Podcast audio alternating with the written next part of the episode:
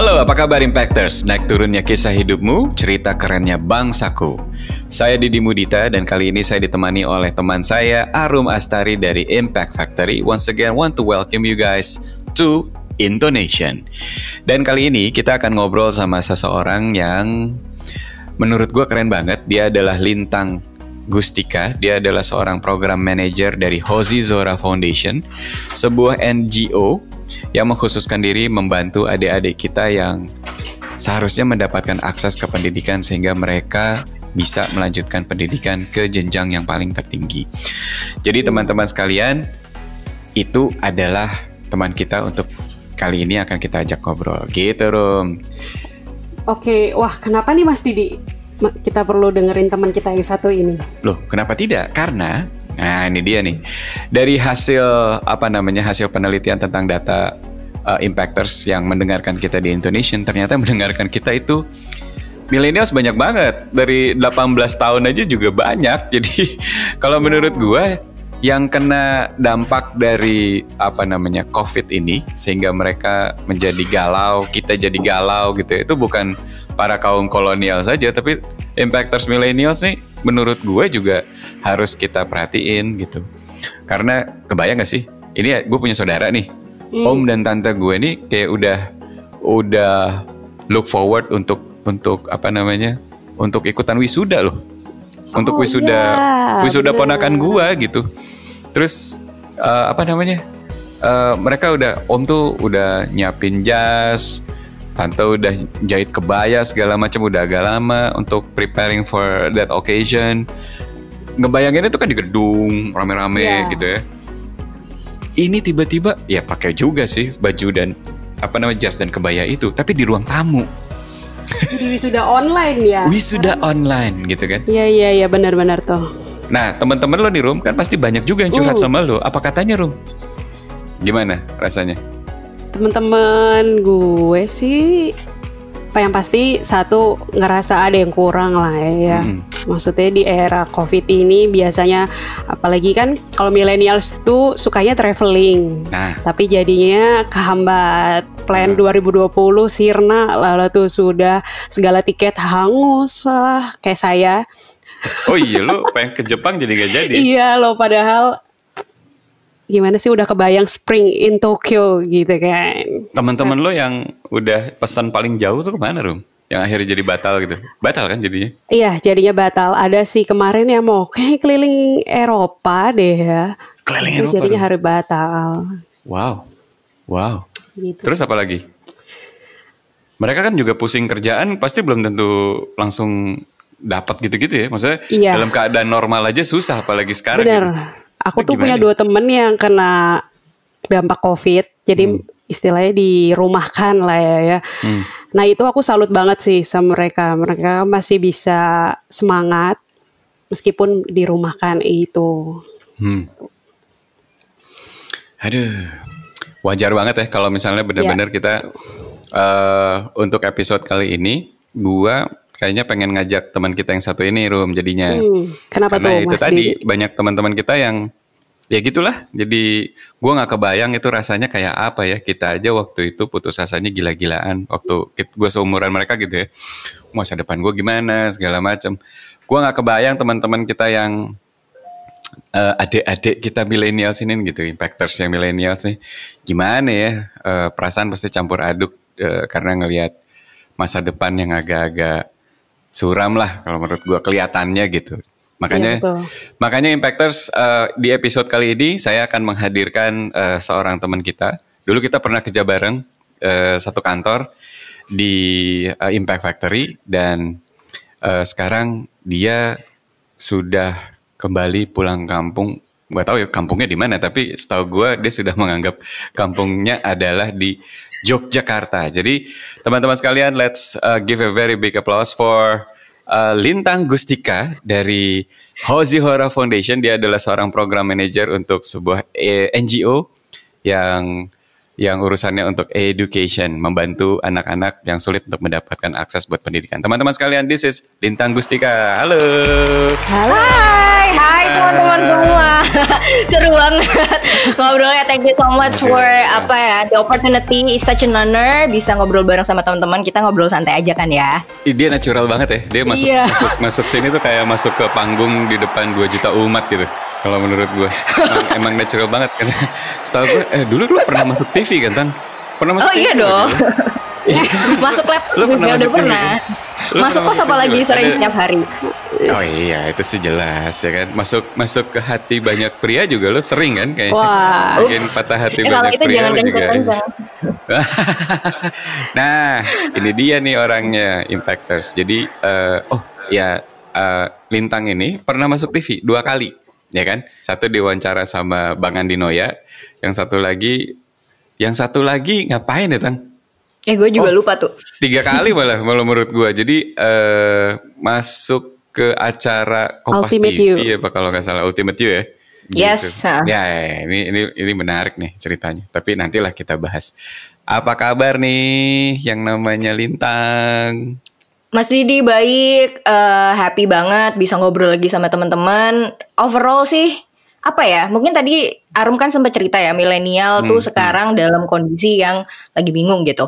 Kalau aku pribadi mungkin eh, fluktuasi gitu. Ada hari-hari di mana mungkin bingungnya datang, tapi ada hari-hari yang sangat optimis karena hari ini ketemu Mas Didi, Arum dan teman-teman. Aku sih feeling happy and optimis sih hari ini gitu. Wis pilih happy dan optimis. Bisa dikontrol loh Mbak Derum. Pilihan ya itu. Pilihan kan, jadi feeling tuh pilihan. Kita Hebat bisa ya. milih mau yang mana.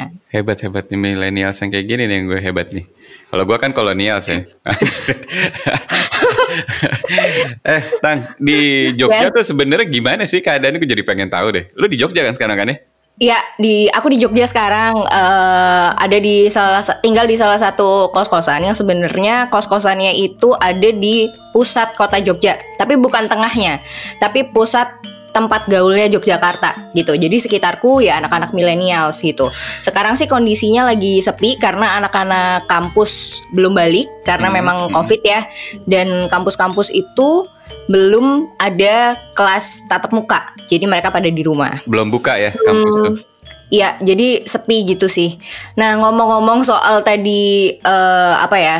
Graduation, kebetulan adik aku itu juga lagi kuliah juga di Jogja, tapi sekarang juga lagi pulang kampung. Kebetulan kalau rumah ada di Boyolali, salah satu kabupaten kecil di Jawa Tengah, yang kalau dari Jogja sekitar satu setengah jam lah.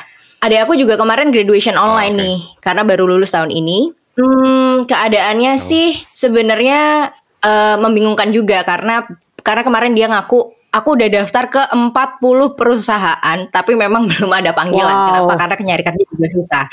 Eh tapi mungkin enaknya adalah skripsi sama eh, wisudanya tuh jadi santai karena nggak ribet. Dia anaknya nggak suka ribet. Eh, jadi eh, mungkin untuk sebagian orang jadinya menyenangkan ya. Tapi ya itu tadi sih Eh. untuk melihat masa depan uncertainty masih nggak jelas.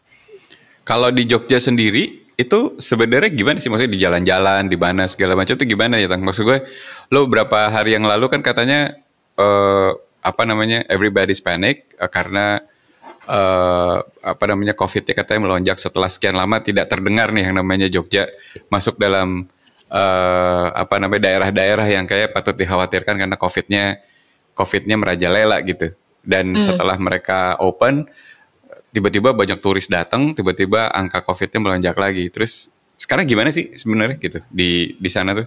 Apa? Sebenarnya bener banget sih. Apa keadaannya sekarang gitu? rame. Rame, banget Oh, di jalan. Sebenarnya nggak rame banget. Eh jadi tuh kalau Jogja itu kan ukurannya 24 jam ya. Eh, kota yang sebenarnya 24 jam akan rame. Nggak Hmm. kayak Jakarta sih. Cuman isinya ya orang-orang tetap be- ada kegiatan selama 24 jam. Iya. Tapi kondisinya sekarang itu eh rame, tapi kayak jam 10 malamnya Yogyakarta. Rame tapi rame lancar lah. Kalau kalau jalanan Jakarta tuh rame lan- lancar gitu. Jadi toko-toko udah pada buka, eh apa namanya orang-orang udah pada makan, eh terus mall juga udah pada buka. Jadi sebenarnya untuk itu udah interaksi mulai ada turis bagus. lagi emang. Udah mulai ada turis lagi emang. Kalau? Kalau turis sih harusnya iya karena kan penerbangan udah dibuka ya. Oh, wow. Dan mungkin ukuran turisnya itu bukan yang liburan tapi ya yang sebenarnya cuma staycation gitu-gitu sebenarnya ada atau mungkin anak-anak yang pulang kampung pulang hmm. kampungnya kan karena WFH kali ya hmm. WFH hmm. terus ya udah karena mereka originnya di Yogyakarta kalau WFH sama-sama WFH kenapa aku nggak tinggal di Jogja aja untuk memang kerja walaupun kerjaannya ada di kota lain hmm. gitu misal Jakarta jadi sih kalau untuk rame uh, makin rame pendatang juga kayaknya udah lumayan longgar nih untuk pakai pesawat kereta dan oh. lain-lain gitu. Oh, oh oke, oke, oke, oke. Gue pengen pengen pengen ngasih tahu ke impactors bahwa Lintang tuh dulu adalah seorang personal yang uh, pertama gitu ya. Ini orang berani banget sih. Itu itu ini gue sih uh, first impression gue. Benar ya Rum ya? Ini ya, orang betul. berani berani banget. Uh, karena karena apa ya? Karena satu dia dari Jogja. Uh, Lo kan anak rantau ya, Tang ya? Ya. Lo kuliah di Jogja, baru lulus, terus langsung ke Jakarta, langsung kerja di Impact Factory waktu itu kan ya? Iya. Sekitar tahun berapa ya, Tang? 2014 ya? 2014 ya, 2014. 2014. Terus uh, ini lucu banget. Gua harus gua sama be, apa uh, teman-teman gue di Impact Factory harus bener-bener ngajarin Lintang dari dari dari basic ya Tang ya. Dari apa ya? Iya, iya dari iya. macam-macam lah yang mesti diajarin sama Lintang tuh gimana caranya hidup di Jakarta gitu kan. Uh, eh, gue jadi bapaknya Lintang sih sebenarnya waktu itu. Uh, iya bener banget. Bapak. gue jadi bapak oh, oh, Lintang. Kalau lo lo dari kehidupan malam sampai kehidupan paginya harus gue ajarin ya Tang ya. malam sampai malam lagi loh. Iya kan? Jangan salah.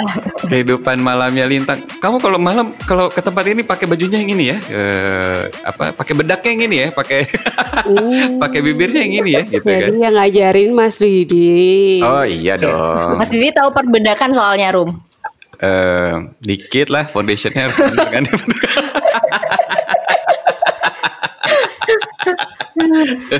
iya jadi waktu itu uh, apa namanya?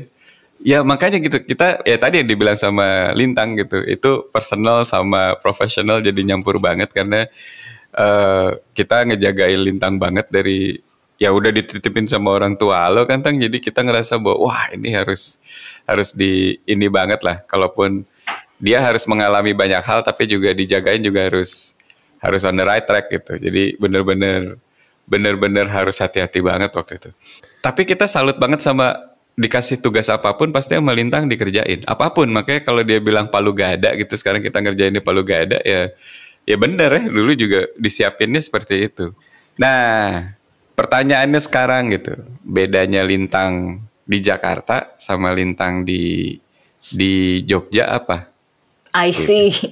Uh, tapi mungkin pertama-tama aku mau ngucapin terima kasih juga ya sama Impact Factory. Impact Factory itu sejarah banget lah dalam kehidupan karena sebenarnya mungkin aku beruntung pada saat itu aku nggak harus uh, ngelamar kerjaan 40 perusahaan seperti adikku sekarang untuk dapetin kerjaan gitu. Uh. Jadi waktu itu uh, everything itu uh, kayak fall into the right time gitu. Hmm. Karena ketemu sama teman-teman Impact Factory itu dibangun secara uh, namanya tuh professional intelektual. Jadi hmm. gimana caranya kita bisa berpikir secara profesional tuh pertama-tama sama Impact Factory. Ada peran besarnya Mas Didi di situ, ada yes. peran besarnya teman-teman Impact Factory di situ yang mungkin menjadikan Lintang orangnya mungkin sigap, terus apa ya ambisius, terus apa ya uh, anaknya sebenarnya mungkin dari yang udik lah. Kita bisa bilang gitu kali ya. Karena karena banyak yang harus diraba gitu kan di ibu kota. Terus akhirnya bisa bergaul dengan orang-orang besar juga yang kebetulan dikenalin sama Impact Factory. Uh, terus tiba-tiba balik ke Jogja nih. Balik ke Jogja di mana Lintang hmm. ketemu dengan keluarga keluarga-keluarga common Indonesia. Jadi yang uh, apa namanya rumahnya masih uh, masih uh, standar Indonesia, cara ngomongnya sangat daerah. Orang-orang yang sebenarnya hmm. kalau di Jakarta mungkin kita bisa konekkan sama orang itu kalau aku bisa bisa bilang sih sangat transaksional. Maksudnya kita temenan, kita kolaborasi bareng itu bisa cepat banget karena ya udah kita memang pengen grow together. Tapi kalau di Jogja nggak kayak gitu. Contohnya hmm. nih, untuk meeting dan kita melakukan suatu kolaborasi, itu ada semacam culture-nya. Kita ada unggah-ungguh di situ. Kita harus meeting beberapa kali. When they trust us, they actually believe in us dan kita bisa kerja bareng. Jadi prosesnya lebih panjang. Uh, kamu nggak bisa ambisius jadinya. Hmm. Karena uh, ambisius itu kadang uh, top of mind-nya itu value untuk uh, pekerjaan gitu. Hmm. Jadi ada tujuan pekerjaan dan lain sebagainya. Tapi saat kamu kerja dengan orang-orang daerah, orang-orang hmm. Jogja, orang orang-orang lain-lain lah. Uh, Sebenarnya aku kan kerja di seluruh Jawa, seluruh Indonesia. Nah itu tuh value transaksinya itu adalah uh, relationship.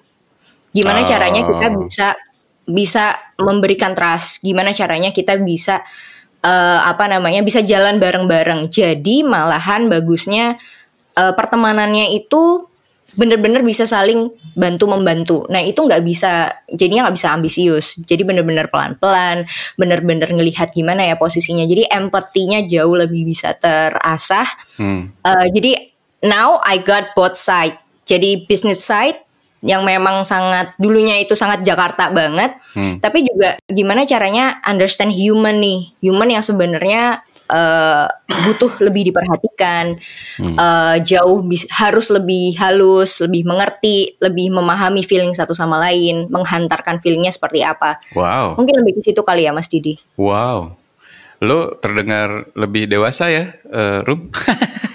itu makanya mau gue tanyain ke Lintang. Sebenarnya setelah pindah ke Jogja itu lo rasanya gimana sih? Kan kebayangnya hmm. itu orang dari Jakarta gitu kan tadi ya masih dulu cerita kehidupan malam Kesannya apa deh, Bo? iya, bukan bukan. Maksudnya Gak. Lintang itu kan perkenalannya di Jakarta itu nggak main-main ya. Banyak orang-orang orang penting yang pernah Lintang temuin nih di Jakarta. Nah, setelah itu pindah ke Jogja. Mungkin impacters di sini pengen ngebayangin gitu. Rasanya gimana sih di Jogja itu apa sih yang bisa lo dapetin? Gue inget banget gue pernah diajak sama Lintang balik ke Jogja gitu ya sebentar. Terus Lintang tuh kayak di terus ketemu sama teman-teman Lintang. Terus gue gue lihat Lintang tuh di teman-teman itu, wes Lintang tuh kayak eksis gitu. gitu. Eksis ya gitu kalau istilahnya. gitu ya. Wah eksis banget nih Lintang nih gitu. Sebagai kepala suku yang sudah merantau ke Jakarta itu kayak hits banget nih orang gitu kan ya. Uh, Iya, iya. Terus gue baru nyadar di situ. Iya, ya, Lintang tuh berarti emang cepet banget ininya. Naik itu cepet banget gitu menurut gue. Z gitu kan ya. Uh, buat kalau buat apa teman-teman sangkatannya agak mungkin lama untuk ketemu sama orang-orang yang uh, tinggi-tinggi jabatannya menteri hmm. apa segala macam lintang sekarang punya akses langsung ke situ gitu misalnya kan ya. itu kan gimana ya rasanya gitu terus gimana tang terus lu balik terus tiba-tiba lu harus balik ke for good ya ke ke Jogja gitu untuk menetap lagi gitu. So what happened tang waktu itu? Gimana gitu? Rasanya apa sih gitu? Apalagi ini gara-gara persoalan uh, apa namanya family kan? The family needs you gitu. What happened sih sebenarnya? Itu tiga uh, tahun yang lalu kan ya? Sebenarnya kalau untuk balik ke Jogja itu nggak pernah kepikiran sih. Dulu hmm. tuh aku tuh kan ada beberapa orang yang tinggal di luar Jakarta pindah ke Jakarta itu dia nggak suka. Tapi aku tipikal orang yang suka aku suka banget dengan pergaulannya. Aku suka banget dengan gimana caranya apa namanya melakukan apa yang aku kerjakan. Jadi hmm. I love to live in uh, Jakarta gitu. Tapi jadi jadi waktu lo ke Jakarta waktu itu emang apa? Mencari karir mencari pekerjaan kan karir karir. Dulu tuh dulu tuh mencari karir awalnya, tapi ternyata turns out gak cuma dapat karir tapi dapat family juga, dapat apa namanya dapat secara profesional juga hmm. bisa apa ya bisa ketemu sama orang-orang yang gokil gitu. Cita-cita waktu lo waktu itu apa sih? Cita-cita lo tuh? Hmm.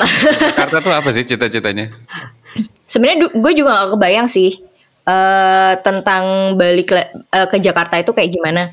waktu itu 2000 2014 gitu. Mm -hmm. Terus lo ke Jakarta? Ke Jakarta.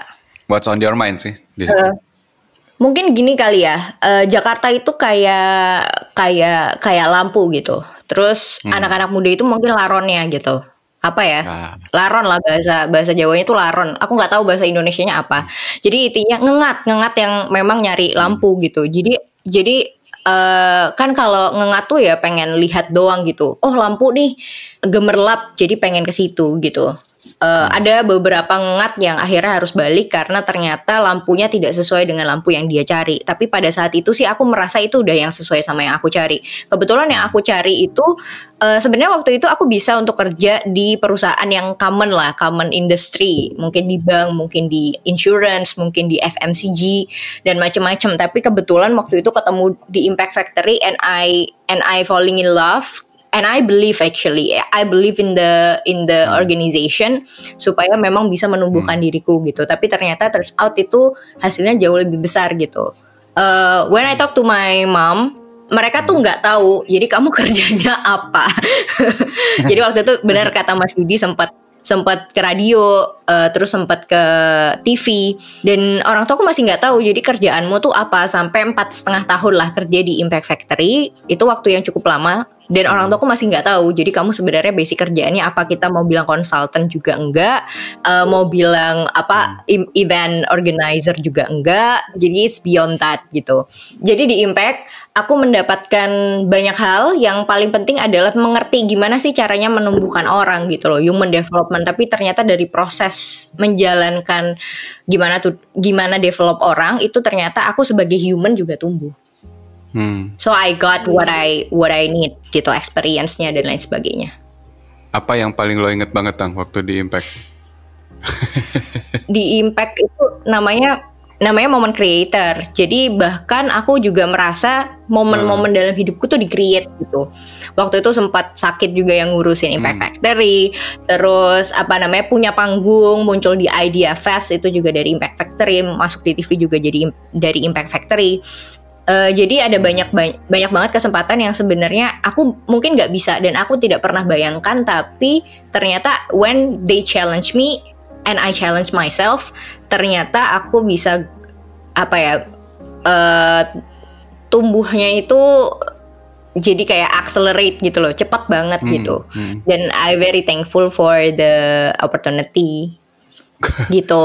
Gua mungkin gua keinget kalau kalau kalau melintang tuh waktu apa ya waktu ini kita pernah ke Jepang nih Impactors ya. Jadi gue bawa bawa klien lah intinya gitu.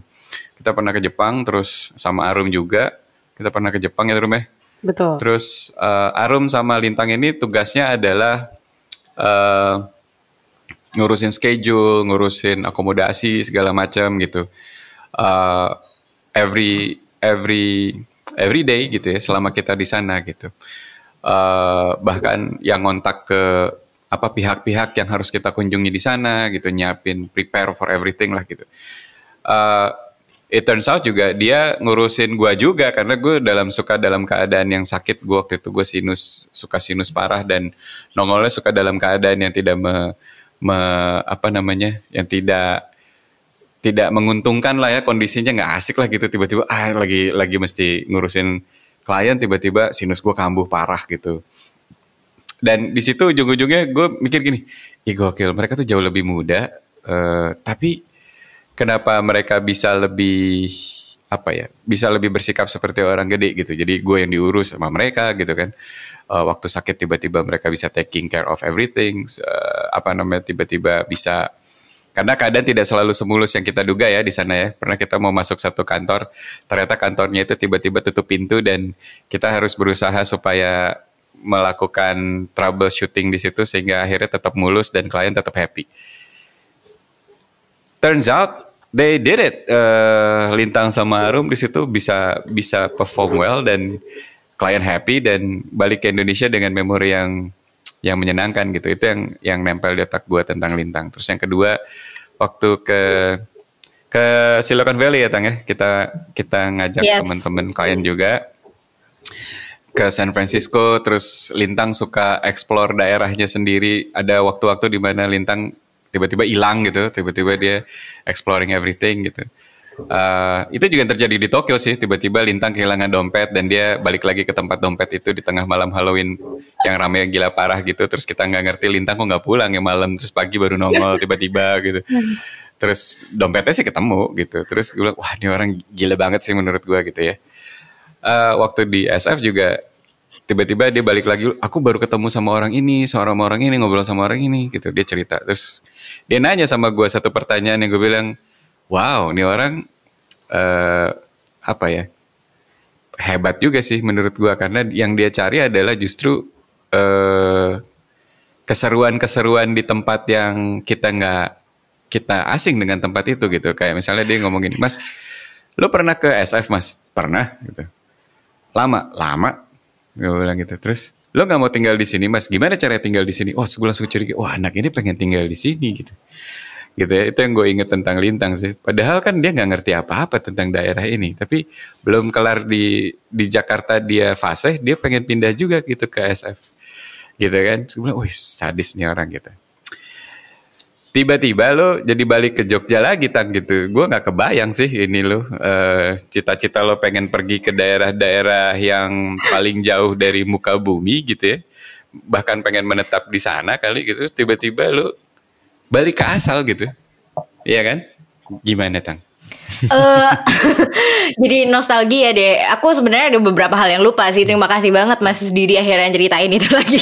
jadi hmm. keinget. Uh, sebenarnya waktu pertama kali pindah ke Jogja itu ya it's hard lah, it was hard. Uh, hmm. kar karena kayak ngerasa aku tidak pernah memimpikan untuk balik ke Jogja satu, tapi yang kedua ternyata adaptasinya itu gokil. Orang-orangnya tadi ya beda beda culture banget gitu. hmm. gitu. Walaupun sebelumnya aku juga pernah tinggal di Jogja, tapi saat bekerja di Jogja itu benar-benar suatu dunia yang berbeda gitu. Sebentar, Jadi kalau boleh, satu tahun enam bulan pertama tahu, tuh tantang kalau hmm? boleh tahu what happened to your family sih? I see. Uh, jadi sebenarnya uh, kondisinya adalah jadi ini kebetulan waktu dulu tuh sebenarnya aku tidak tinggal di Boyolali. Orang tua aku itu tinggal di Malang. Hmm. Jadi kami memang punya uh, apa ya usaha usaha dulu juga pendidikan sih. Jadi orang tua aku itu punya hmm. uh, ya pabrik untuk buku lah. Hmm. Nah pada suatu saat di Malang itu nggak bisa survive karena memang peraturan yang baru dan lain sebagainya. Akhirnya memang kolaps tuh bisnis keluarga dan lain sebagainya. Hmm. Jadi mereka pindah, pindah ke origin tempat ibu aku di Boyolali. Oh. Nah pada saat uh, apa namanya di Boyolali ternyata kondisi keluarga lagi nggak oke. Okay. Hmm. Jadi jadi lebih ke sakit sakitnya itu lebih ke sakit fisik yang gara-gara sakit mental. Nah, oh. itu jadi harus benar-benar menemani supaya kita nih survive bersama as a family gitu. Hmm. Jadi benar-benar gimana caranya bisa menemani masing-masing individu dalam keluarga tersebut itu membaik. Adikku juga harus pindah sekolah waktu itu juga bukan bukan pilihan yang gampang karena bahasanya beda, culture-nya beda. Jawa Timur kan seperti itu ya, pindah hmm. ke Jawa Tengah yang totally different. Hmm. Jadi ya harus menguatkan lah, harus menguatkan siapa pun yang ada di situ untuk oh ya kita bisa nih survive di sini karena udah memilih Boyolali sebagai tempat tinggal yang kebetulan mungkin lebih murah dan lebih terjangkau dan kita juga bisa punya rumah. Hmm. Jadi memang harus pelan-pelan untuk bangkit bersama. Nah untungnya selama di sini sekitar dua setengah tahun kondisi keluarga jauh lebih baik. Hmm. Kita udah bisa apa ya bukan grow ya tapi lebih ke striving kita udah striving together masing-masing individualnya kuat adikku bisa lulus sekolah bisa lulus kuliah bahkan di UGM hmm. juga bahkan uh, dan itu bisa kuat kita membiayai itu bareng-bareng gitu jadi ya jadi ya blessing in disguise dan kebetulan juga ngantor dan bekerja bareng orang-orang yang sebenarnya passionate tapi mungkin passionate-nya beda gitu sama hmm. orang-orang hmm. yang sangat ambisius di Jakarta kalau di Jogja ini bener-bener uh, I really want to give, I really want to give, I really want to give. Dan itu hmm. akhirnya menjadi suatu chapter baru di dalam kehidupanku untuk bisa jauh lebih memahami soal jadi dunia ini muternya gimana sih, gitulah gampangnya. Hmm. Jadi lo sekarang kerja di uh, sebuah NGO namanya Hozi Hozi Zora Foundation. Yes. Uh, sebuah sebuah NGO yang mengkhususkan diri untuk membantu anak-anak yang sulit mendapatkan akses buat pendidikan ya. Yes. Uh, ceritain dong kenapa sampai lo akhirnya berkenalan dengan this NGO dan dan memilih untuk suka di sini gitu. Dari utama kali datang gitu gimana? Coba. Sebenarnya ini mungkin uh, kayak apa ya? Ini tuh sebenarnya mungkin takdir. Mm-hmm. Jadi waktu pertama kali di Impact Factory, aku join karena waktu itu kebetulan ketemu dengan Rene Soehardono dan kebetulan mm -hmm. dipercaya sama Rene Soehardono untuk bisa kerja bareng sama teman-teman Impact Factory pada saat itu 2014. Mm -hmm. Tapi sebenarnya yang di tahun 2018 kan masuk ke Hozi Zora Foundation itu juga aku kebetulan ketemu dengan foundernya namanya Mbak Reki Marta. Pada hmm. saat itu jadi hal yang aku lakukan tuh hanya bilang bilang sama Mbak Reki, Mbak Reki, I think uh, aku akan pindah ke Jogja nih gitu. Ada yang bisa aku bantu nggak? And then I got the job. Intinya sih gitu. Jadi oh. Jadi sebenarnya pekerjaanku itu adalah based on uh, nggak uh, sengaja uh, dan hmm ada effort juga untuk kenalan dan hmm. memang uh, apa namanya jadi aku tuh lebih ke follow uh, leadernya oh ya leader leader suatu organization dan dia punya misi punya visi and maybe I have that value in my in myself jadi mm-hmm. ya jadi sebenarnya untuk masuk ke Hozizora kebetulan I really want to help Mbak Reki Marta pada saat itu Terus aku juga akhirnya ketemu dengan teman-teman yang gokil-gokil di Hozizora.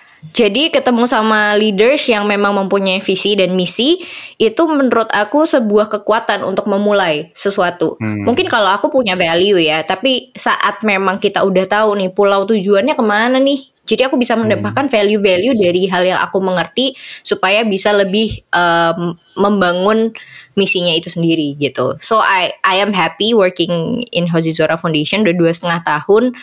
Uh, jadi pengennya semakin ketemu ketemu orang-orang yang keren-keren lagi uh, supaya bisa membangun Indonesia yang lebih baik karena dua-duanya kebetulan Impact Factory dan Hozizora Foundation semuanya tetap in the in the same mission lah gitu. Hmm. hmm. Yang lu inget apa, Tang? Pertama kali masuk gitu, lu bingung nggak? Bingung, Kenapa? bingung karena karena posisinya kantorku itu ada uh, sekitar satu jam dari kos. Jadi kos aku tuh ada di utara Yogyakarta di Jalan Kaliurang. Kalau teman-teman mungkin notice. Hmm. Sedangkan kantor aku tuh ada di satu desa terpencil, namanya di Desa Pajangan Bantul, Yogyakarta yang posisinya hmm. satu jam. Jadi kalau harus ke kantor itu kamu harus lewat ring road jalan terluar Yogyakarta, hmm. kamu masuk desa, habis itu hutan, habis itu sawah, hmm. terus hutan, terus sawah, perumahan, baru ada si kantor tersebut. Hmm. Jadi tiga hari pertama wow. shocking banget, dan nangis, dan nangis, bener-bener nangis yang, aduh nggak kuat ya. Karena maksudnya kalau saya di di Jakarta kita tahu ya, mungkin satu jam tuh macet, tapi sebenarnya jaraknya nggak gitu-gitu jauh banget. Tapi ini dalam keadaan yang kebetulan waktu itu naik motor ya, naik motor ngebut dan satu jam dan harus melewati berbagai macam apa namanya field yang semacam itu gitu jadi shocking banget tapi uh, uh. tapi untungnya I, I survived gitu itu setelah berapa lama tuh tang lo akhirnya apa namanya setelah berapa lama lo akhirnya nggak nggak shock gitu sekitar mungkin sebulan kali ya. Jadi bisa ngelihat orang-orang desa ini ngapain sih. Jadi pagi itu ngelihat orang-orang berangkat ke sawah, lihat anak-anak itu berangkat ke sekolah, uh, apa namanya beli jajanan di depan sekolah, main uh, main sepak bola dan lain sebagainya. Jadi mungkin dengan interaksi-interaksi yang ada di sepanjang perjalanan jadinya lebih enjoy. Uh, lo waktu di Jakarta itu kan seingat gue kerjaan lo bolak-balik UGD ya. Gue gue selalu standby 24 jam gitu kan ya. Terima telepon dari Lintang jam 2 pagi. Ini anak di UGD mana lagi nih gitu. Jadi FYI ya Impactors 2017 Lintang itu tiga kali masuk UGD. Wow. Dengan ya. case yang sama. Oh iya. Jadi okay. gimana Tang? Lo kan kalau di Jakarta lo berapa kali masuk UGD? Langganan banget kayak lo masuk UGD. Kayak tiap rumah sakit udah lo cobain UGD-nya. Asli. Lo balik ke Jogja gimana Tang? Dan semuanya kan lambung ya ini lo. Uh, yeah. Masalah lo kan lo di lambung ya. Iya. Kalau mm. di Jogja gimana Tang? Jadi gue sangat bersyukur sih selama dua setengah tahun ini gue sama sekali nggak pernah sakit beneran deh nggak pernah sakit yang parah wow. banget gitu. Paling parah tuh paling uh, ini apa namanya kembung. Dan itu dan itu biasa aja. Kalau seandainya lagi banyak kerjaan jadi lupa lupa lupa makan lah intinya sih. Karena aku gastrik ya. Hmm. tapi tapi untuk permasalahan yang parah yang seperti biasa itu udah nggak sama sekali. Dalam dua setengah tahun I free from that uh, apa ya namanya sakit gastriknya itu. Intinya sih gitu.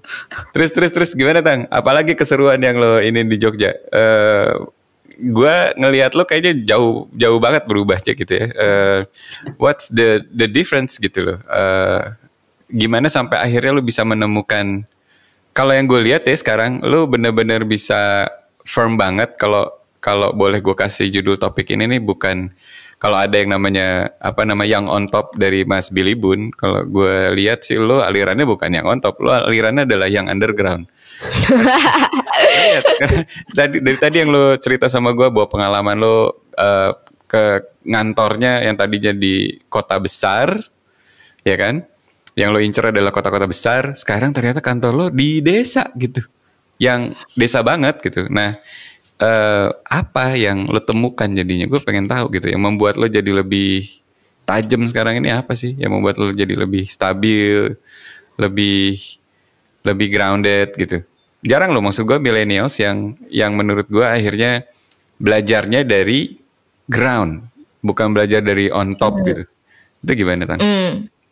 Tell us about the story. Um, Pasti banyak yang bisa di di explore.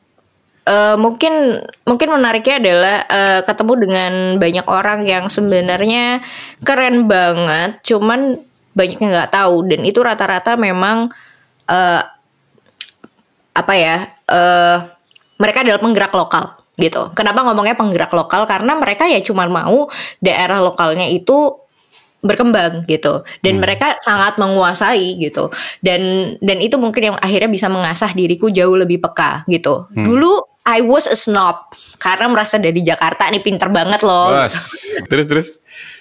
Iya jadi gue jadi anak yang sok tahu gitu loh di Jogja awal-awal mungkin yang itu akhirnya membuat itu jadi susah ya karena gue nggak bener-bener uh, namanya namanya gelas kalau kamu mau belajar sesuatu kamu nggak akan pernah bisa untuk cuma nambahin cuma nambahin pengetahuan. Hmm. Yang harus kamu lakukan kadang-kadang itu mengkosongkan pengetahuan yang kamu udah pernah miliki. Karena bisa jadi itu nggak relevan. Dan itu yang aku pelajari banget gitu loh. Jadi when we want to learn, we actually need to unlearn everything and then you relearn and then you can learn. Hmm. Nah, jadi di titik poin itu aku ketemu dengan banyak orang melihat sebenarnya kalau di di Jawa ini banyak banget orang yang biasa-biasa aja, cuman ibu rumah tangga di depan rumah gitu aja. Tapi hmm. wisdomnya tuh kayak apa pun yang dilakukan dari pagi sampai malam, all of the behavior itu ada perception perception yang sebenarnya mengambil wisdom wisdom yang menarik, yang sangat yang sangat yang lokal tapi sebenarnya sangat kuat untuk bisa menjadikan uh, apa ya menjadikan individu yang individu yang kaya gitu. Contoh tak? Uh, I see. Uh, Sebenarnya kalau contoh mungkin bisa banyak banget kebetulan karena salah satu. Jadi setiap bulan nih kebetulan aku mendapatkan setiap bulan setiap tahun satu bul selama satu bulan hmm. itu aku mendapatkan uh, kesempatan untuk keliling Jawa. Keliling Jawa itu hmm. benar-benar keliling Jawa. Jadi kalau hari ini di Kediri, besok bisa di Magetan, besok bisa di Madiun. Jadi benar-benar hmm. setiap hari berpindah kota untuk mencari anak-anak yang memang layak invest supaya dia bisa bisa untuk mendapatkan higher education atau wow. universitas. Okay. Gitu. Terus? Nah, jadi uh, ketemu orang tuanya, ketemu guru-gurunya, ketemu anak-anaknya. Hmm. Semuanya punya story. Contoh story yang menyen yang yang keren menurut aku. Waktu itu kebetulan ada di Ponorogo. Hmm. Jadi di Ponorogo ini ada satu anak yang ada satu anak yang ternyata dia itu harus jalan sekitar satu dua jam dua jam tiga jam dari rumahnya. Yang kebetulan rumahnya tuh di Wonogiri. Wonogiri tuh Jawa Tengah Ponorogo tuh Jawa Timur. Hmm. untuk bisa dapetin beasiswa. Dan ternyata dia melakukan itu bahkan dari dia SMP sampai SMA jadi SMA-nya tuh di Jawa Timur rumahnya di Jawa Tengah. Hmm. supaya dia punya bisa sekolah di sekolah yang jauh lebih baik daripada desanya Hmm. Jadi Wonogiri itu mepet banget sama Jawa Timur lah intinya. Tapi dia memilih untuk sekolah di Jawa Timur yang lebih dekat dengan kota sehingga dia punya pendidikan yang lebih baik untuk daerah sekitarnya. Kenapa? Karena daerah sekitarnya itu kebetulan adalah desa TKI yang di mana anak-anak cuma lulusan SMP aja mereka udah bisa kerja jadi TKI tapi dia nggak mau stop dia mau hmm. terus supaya dia bisa bisa kuliah dan ternyata dia setiap kuliah itu harus lewatin hutan-hutan dan turun ladang untuk dia bisa sampai ke sekolah. Tiap hari. Ternyata kan? waktu kita tiap hari, tiap hari. Ternyata waktu kita wawancara, gokilnya ini anak, hmm. kebetulan di situ sampai diantar sama sama uh, guru-gurunya. Jadi kita kebetulan waktu itu wawancara di Madiun. Madiun, Madiun ke Ponorogo itu sekitar dua jam. Jadi dia dua jam dari rumahnya ke hmm. Ponorogo. Dari Ponorogo ke Madiun dua jam lagi. Diantar gurunya, saking untuk nemenin si anak-anak ini gitu. Pas ditanya, jadi eh kamu tuh ngapain aja nih waktu sekolah karena kita pengen tahu dong seberapa aktif hmm. dia uh, kita pengen hmm. menciptakan role bukan menciptakan ya menemukan role role model supaya banyak anak-anak di daerah yang bisa sekolah intinya gitu hmm. nah anak-anak ini tiba-tiba ngeluarin sekitar 40 piagam sertifikat. Ada yang internasional, ada yang nasional, ada yang ada yang provinsi, ada yang kota kota madya. Jadi dia dia bener-bener dari SMA mencari ikut berbagai macam kegiatan -hmm supaya uh, supaya dia bisa kuliah. Jadi iya kak aku ikut ini karena aku memang suka dan supaya nanti aku tuh bisa gampang kuliah karena orang tuaku udah jelas nggak mungkin bisa ngebiayain kuliah. Hmm.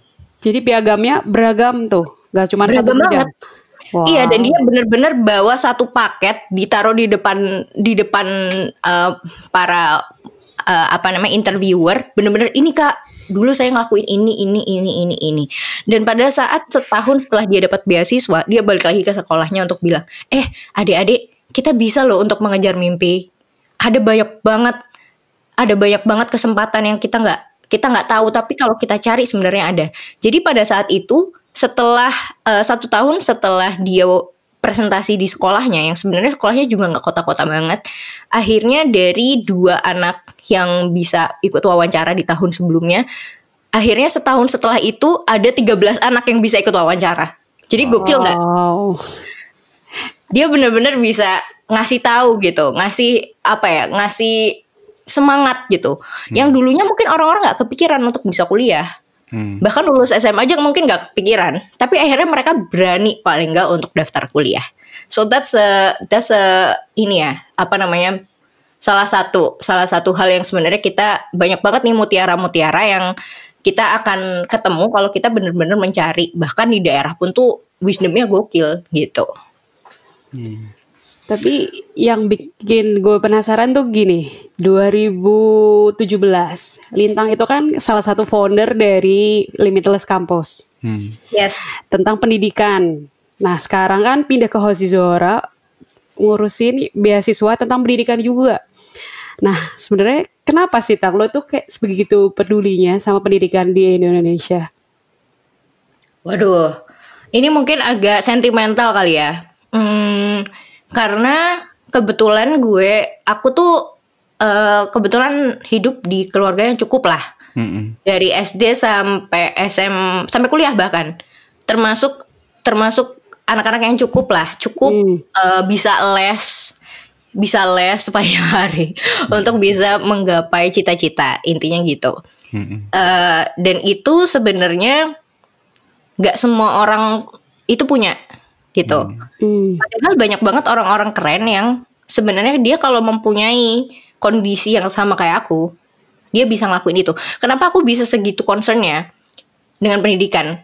Karena kebetulan aku kalau di keluarga ayahku, aku kemungkinan adalah generasi kedua yang bisa kuliah. Jadi ayahku, pak deku dan lain sebagainya itu bisa kuliah. Akhirnya aku bisa kuliah. Hmm. Tapi kalau di keluarga ibuku, aku adalah generasi pertama yang kuliah. Hmm. Okay. Jadi ibuku, ibuku nggak bisa kuliah. Ibuku lulusan SMA, bahkan beberapa keluarganya itu mungkin eh, nggak uh, sekolah, cuman SD doang, tapi nggak sempat lulus SD juga gitu. Tapi intinya aku adalah generasi pertama. Hmm. Jadi kalau aku kebetulan generasi pertama, ada kemungkinan generasi selanjutku bisa kuliah karena aku kuliah. Sama kayak cerita di sisi ayahku. Nah jadi sebenarnya aku melihat kalau seandainya ibuku ketemu sama orang yang kebetulan dia bukan generasi pertama yang kuliah, mungkin aku juga berakhir tidak kuliah. Dan itu ternyata benar. Di masyarakat, kalau seandainya ayah atau ibumu bukan generasi pertama kuliah, akan susah banget untuk menjadikan kamu itu bisa bisa dapat perguruan tinggi. Bukan hmm. hanya kuliah ya, tapi pendidikan tinggi pendidikan tinggi itu macam-macam kursus, uh, diploma dan lain sebagainya. Hmm. Uh, sehingga sehingga itu yang aku lihat kita tuh tahu gitu loh ada pendidikan tuh harus terus menerus. Buat sebagian besar orang ternyata pendidikan tuh harus balik ke sekolah. Kalau dalam dalam uh, garis bawahnya adalah ya mungkin ke universitas di sebagian besar orang.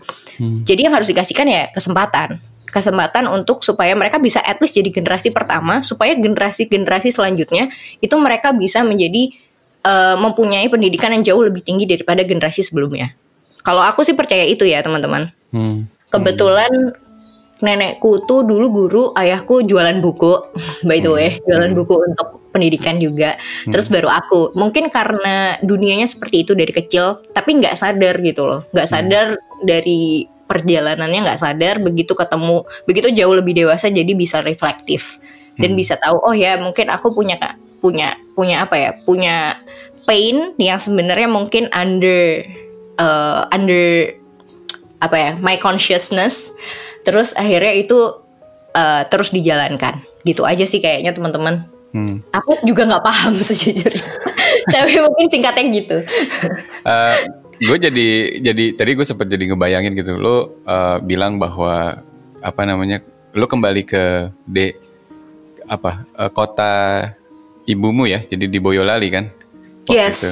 balik ke kota di Boyolali kota Boyolali ya. Lo tinggal di Boyolalinya apa apa ya, di Boyolalinya. apa di sebuah desa dari Boyolali apa gimana gitu Sebenarnya sebenarnya Boyolali itu udah develop, cuman memang di sebagian residensial tuh masih kampung banget lah, masih ada sawah, masih ada orang-orangnya juga.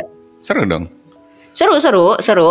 Masih tinggalnya itu apa namanya uh, lantainya dari tanah itu bahkan di kota wow. juga masih ada. Jadi ya sebenarnya mungkin gambarannya sih kayak gitu ya daerah ah. tempat tinggalku sekarang.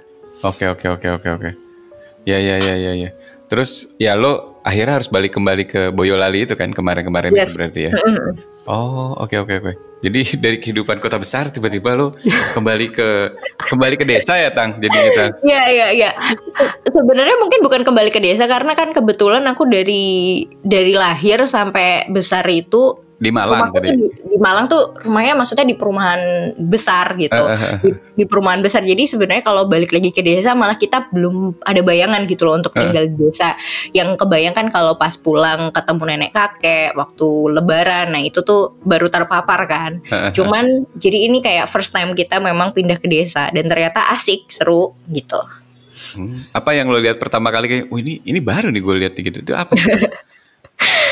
uh, apa ya? Yang waktu tinggal di desa ya berarti?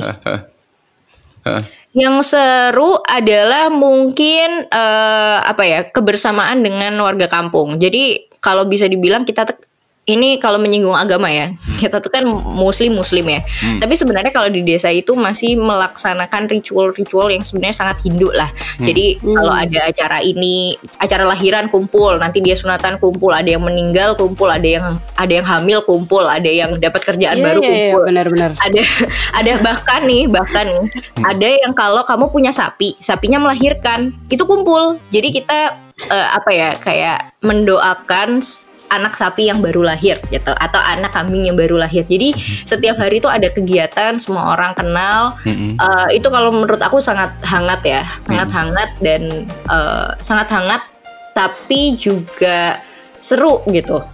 Emang benar-benar seru ya perjalanan Lintang Gustika as our young underground kita kali ini di Indonesia. Naik turunnya kisah hidupmu, cerita kerennya bangsaku. Tapi bisa gue pastikan ceritanya bakal lebih seru lagi. Jadi, dengerin lanjutan ceritanya bersama saya Didi Mudita dan juga Arum Astari di Indonesian berikutnya.